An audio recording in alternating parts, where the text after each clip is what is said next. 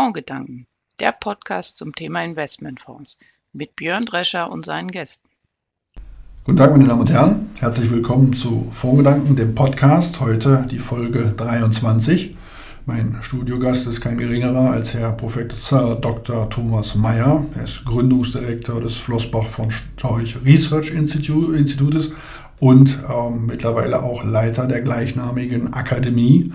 Äh, was es damit auf sich hat, vielleicht zum Schluss der Sendung dann nochmal ein, zwei Punkte dazu. Aber Frage an Sie, der Sie ja ein Wissenschaftler auf der einen Seite sind, auch einen Lehrstuhl innehaben, auf der anderen Seite ein Praktiker, äh, lange Jahre gewesen sind. Ich erinnere daran, dass Sie äh, der Chefökonom der Deutschen Bank waren. Ähm, was darf man sich unter dem Begriff Finanzwissenschaft vorstellen und was vielleicht ausdrücklich nicht? Ja, die Finanzwissenschaft ist eine komplizierte Angelegenheit. Ich muss dazu sagen, ich komme eigentlich aus der Praxis und bin jetzt erst in ähm, reiferem Alter Honorarprofessor geworden und setze mich jetzt ein bisschen auch mit den akademischen Dingen auseinander. Und ich sehe halt von der Praxis kommend, jetzt hin zur Wissenschaft gehen, dass die ähm, Finanzwissenschaft ähm, teilweise zu große Versprechungen macht.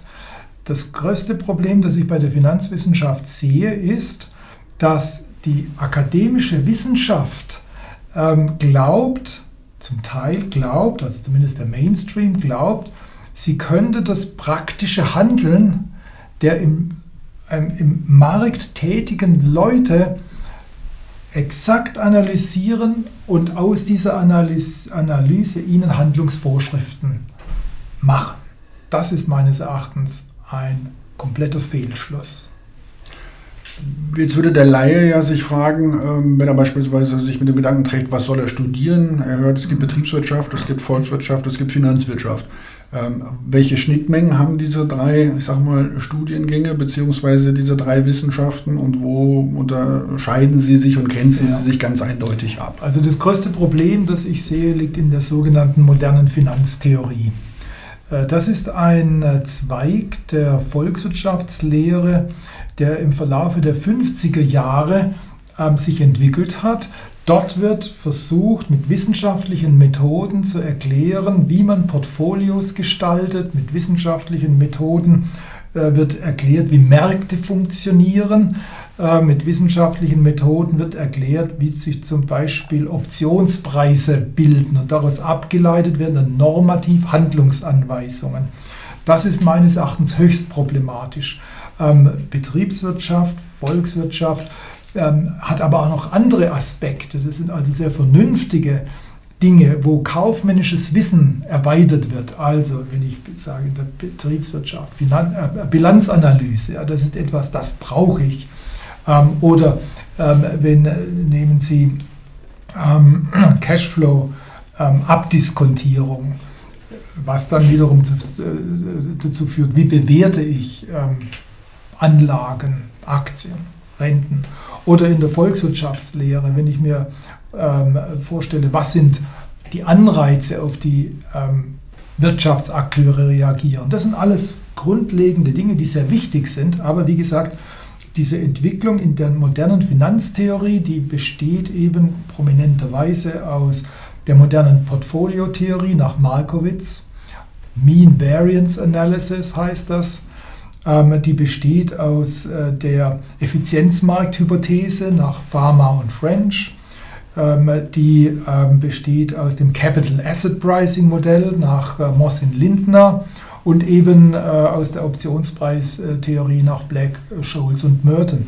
Diese Dinge, die halte ich für sehr problematisch, aber das wird an den Universitäten gelehrt und das sind auch ähm, Dinge, die viele in unserer Industrie tätigen Leute ähm, als gegeben und gesetzt betrachten. Und lassen Sie mich noch einen Punkt hinzufügen. Ich habe das erlebt, wie das fällt, wie das, wie das, wie das, wie das Fehl funktioniert, die Fehlzündungen und die Probleme dieser Sachen. Aus dieser modernen Finanztheorie wurde das sogenannte Financial Engineering, ja, wo man also mit wissenschaftlichen Methoden Finanzprodukte baut, Risiko steuert. Und ich habe es als Praktiker erlebt, wie uns das in die Finanzkrise geführt hat und zum großen Knall gebracht hat, ne, von 2007 bis 2008. Das war eine gigantische Fehlleistung, nicht nur der Leute, die unterwegs waren, da waren nicht alle Betrüger. Ja? Da waren viele Leute unterwegs, die ähm, das Richtige tun wollten, die sich aber an den falschen ähm, äh, Blaupausen orientiert haben. Wir haben es ja auch schon mal früher gesehen, wenn ich an LTCM denke, ja, wo Nobelpreisträger absolut. auch meinen, mit Algorithmen die Lösung für die Kapitalmärkte gefunden zu haben. Inwieweit ist dann äh, sagen wir mal, Finanzwissenschaft, ähm, das ist ja auch, so haben wir die Folge ja auch überschrieben, ähm, schon ein Widerspruch, Fragezeichen, dass man Finanzen alles wissenschaftlich erklären kann. Kann man alles wissenschaftlich erklären? Meines Erachtens kann man das nicht. Man kann das nicht im Finanzmarkt, man kann das nicht in der, in der, in der Ökonomie. Was wir tun können, ähm, wenn ich jetzt mal einen Wissenschaftshut aufsetze, den ich wie gesagt erst in späteren Jahren mir zugelegt habe, wenn ich mal einen Wissenschaftshut aufsetze, dann kann ich sagen, was wir tun können, ist, wir können wir können klassifizieren, ja, was machen die Leute da, beschreiben, was machen die Leute da, ähm, Regeln herausfinden, indem wir denen zuschauen. Solche Dinge können wir machen. Ähm, äh, aber wir können nicht äh, das praktische Wissen, das in den Köpfen der Akteure ist, das unternehmerische Wissen, das sind ja als Unternehmer in, unterwegs. Ja, die suchen sich ja rentable Anlagen. Dieses unternehmerische Wissen, das können sie nicht ersetzen durch theoretisches akademisches Wissen. Ich vergleiche dass äh, die Wissenschaft hier zur ähm, unternehmerischen Tätigkeit im Finanzsektor ähm, mit dem Verhältnis des Kunstwissenschaftlers zum Künstler. Ja. Ein Kunstwissenschaftler, der weiß unheimlich viel darüber, äh, wer die Mona Lisa gemalt hat, ja, ähm, was der alles noch Tolles gemacht hat. Und da, wird, da wird sind Bücher drüber geschrieben worden, wie das denn möglich war, dieses einzigartige Lächeln zu erzeugen, ne, Leonardo da Vinci. Aber ein Kunstwissenschaftler, der glaubt, er könne sowas selbst produzieren als Wissenschaftler, weil er die Wissenschaft studiert hat, wie die Mona Lisa, der hat es nicht verstanden. Nun ist es ja so, dass häufig äh, so gerade Algorithmen und andere Dinge ja auch eine, ich sag mal, Optimierung von Portfolien mit Blick in den Rückspiegel äh, ist. Ähm, ist die Wissenschaft nicht ohnehin dazu verleitet, da sie sich ja nur auf den historischen Fakten stützen kann, ähm, automatisch irgendwann an Grenzen zu stoßen? Absolut, völlig richtig. Und das, das A und O der Sache ist, die Grenzen zu kennen. Ja? Ähm, ein äh, ähm, Ökonom, ähm, Friedrich von Hayek sagte mal so schön, ähm, äh, der, die, die, die Narren, ja, die kennen die Grenzen des Wissens nicht. Aber leider gibt es so viele Narren. Und das ist genau das Problem. Man muss die Grenzen des Wissens ähm, kennen und dann kann man durchaus die Dinge, äh, die man ähm, aus der Wissenschaft äh, bekommt, äh, einsetzen und kann mit denen arbeiten. Aber man muss halt wissen, wie weit sie reichen und man muss aufpassen, dass man nicht äh, sich der Illusion hingibt, dass die wissenschaftliche Erkenntnis äh, sozusagen einen ähm, voranträgt und den Erfolg garantiert. Theorie und Praxis, was die Wissenschaft und die Finanzmärkte angeht, sind ja auch zwei Paar Schuhe, die sich bisweilen zumindest scheinbar widersprechen. Ähm, nehmen wir mal eine der berühmtesten Thesen, die Finanzmärkte sind effizient, mhm. lehrt die Wissenschaft. Es gibt die schöne Geschichte, wie können die Finanzmärkte effizient sein? Man würde sich nicht nach einem 100-Euro-Schein bücken, äh, weil man sagt, ähm, die Information, dass er da liegt, ist allen bekannt, mhm. müsste längst aufgehoben sein. Ähm, also jeden Tag erleben wir irgendwo an den Kapitalmärkten, dass die Märkte nicht effizient sind und trotzdem die Theorie sagt, sie sind effizient. Wie passt das zusammen? Ja, das ist ein schönes Beispiel dafür, wie auch äh, die Wissenschaft in sich selbst widersprüchlich ist. Ja, da gibt es, äh, Sie haben es erwähnt, äh, die Theorie der Finanzmarkteffizienz, die eben zurückgeht auf die Theorie der Rationalität, der rationalen Erwartungen. Das ist also eine ökonomische Theorie, die in den 80er Jahren aufkam. Die wurde dann in den Finanzmarkt hineingebracht äh, von ähm, Herrn Eugen Farmer, der dafür einen Nobelpreis bekommen hat. Dann gibt es aber auch ähm, die ähm, experimentelle Ökonomie, geht zurück auf zwei Psychologen. Interessanterweise haben sie auch einen Nobelpreis bekommen, schon mal was, als Psychologe einen Wirtschaftsnobelpreis äh, zu bekommen. Äh, Kahnemann und Tversky, die eben durch Experimente mit Menschen äh, nachgewiesen haben, dass der Mensch eben nicht so tickt. Ja, der Mensch ist nicht der typische Homo economicus der Leute, sondern in uns steckt sehr viel Homer Simpson. Also der Mensch, der mit dem Bauchgefühl heraus, ähm, aus dem Bauchgefühl heraus ähm, agiert.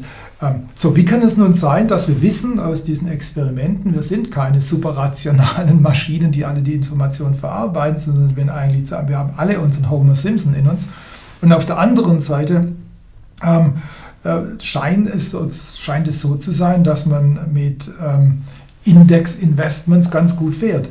Meines Erachtens liegt es daran, dass immer noch sehr viele aktive Portfolio-Manager im Markt unterwegs sind, die ihre Hausaufgaben machen, die sich die Unternehmen anschauen, die Bilanzen anschauen, sich überlegen, was ist das wert, dann gehen sie damit an den Markt, dann bilden sich die Preise.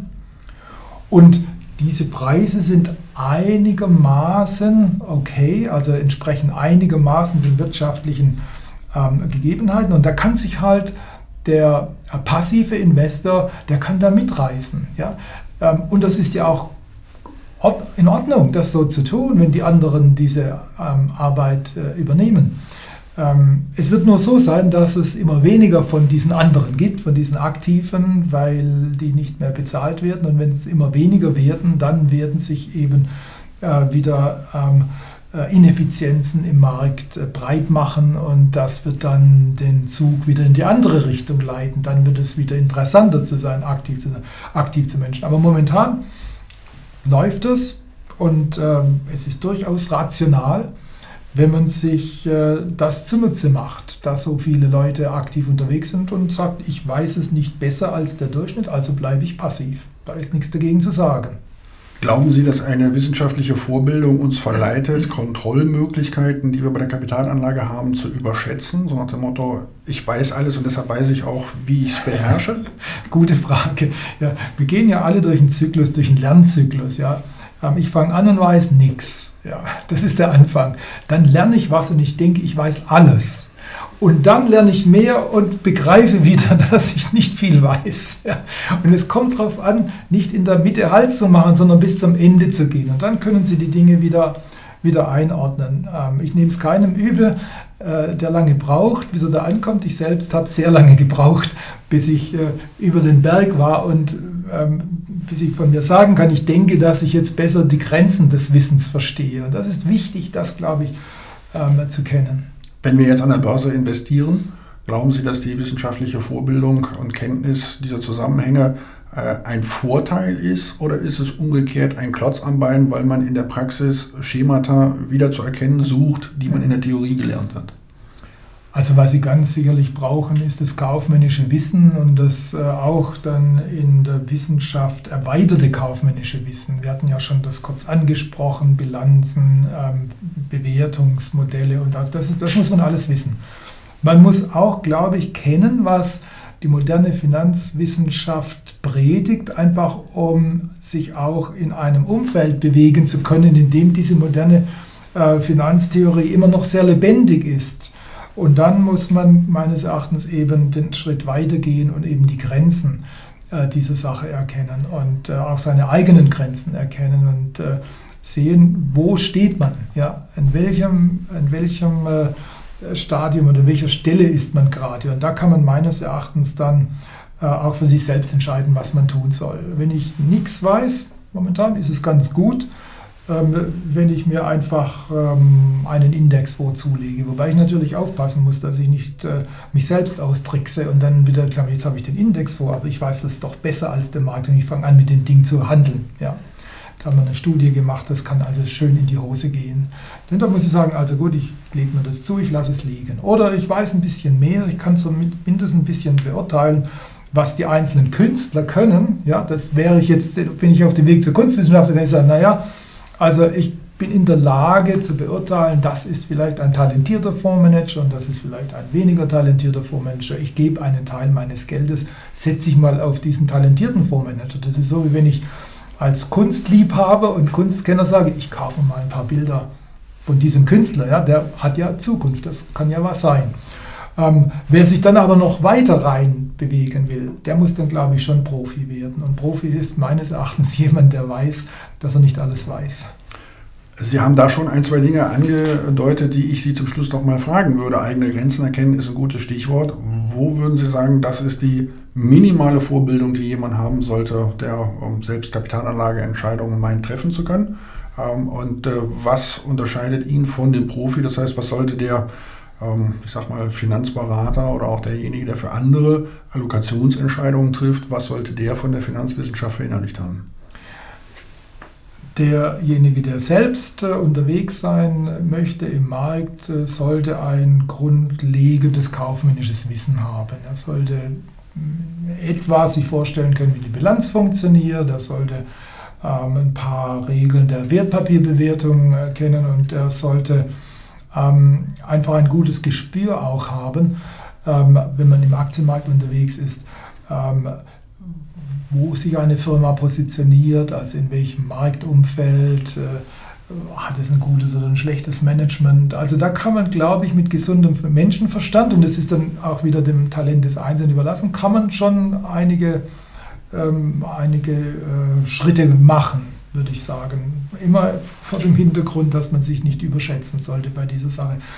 Für den äh, Berater äh, würde ich äh, sagen, ist es ganz, ganz wichtig, dass er eben erkennt, dass sein Kunde eben nicht dieser Homo economicus ist, sondern dass in seinem Kunden sehr viel Homer Simpson steckt.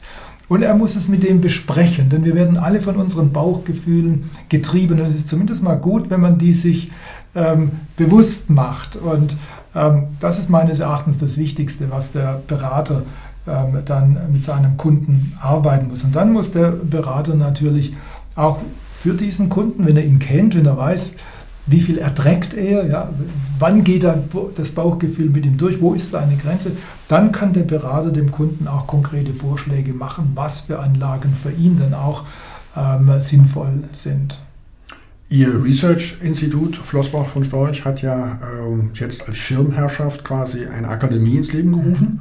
Ähm, was äh, darf man sich darunter vorstellen, wie Sie mit diesen Dingen, über die wir gerade gesprochen haben, Finanzwissenschaft in Theorie und Praxis, dort umgehen?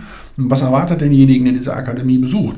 Ähm, vor allem den, denjenigen, den vielleicht aus dem Studium noch Summenzeichen und andere Dinge schrecken. Was kann er bei Ihnen lernen?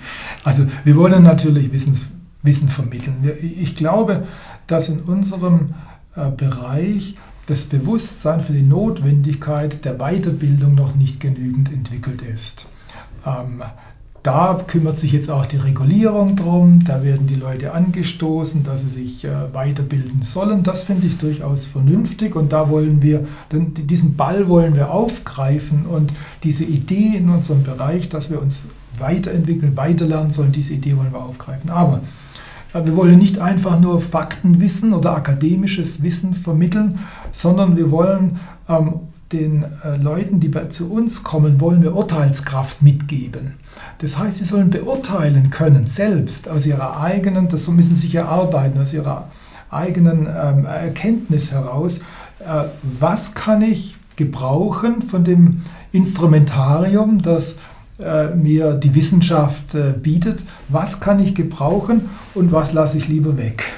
Also Urteilskraft, darum geht es uns und nicht nur um reine Wissensvermittlung. Herr Professor Mayer, zum Schluss frage ich meine Gesprächspartner immer, ob sie für unsere Gäste eine Literaturempfehlung haben, für unsere Zuhörer, wo die sich weiterbilden könnten zu dem Themenkomplex, über den wir gesprochen haben. Ähm, was ist das, was Sie uns nahelegen? Das kann eine Internetseite sein, das kann eine Buchempfehlung sein. Äh, wir sind sowohl digital als auch analog unterwegs.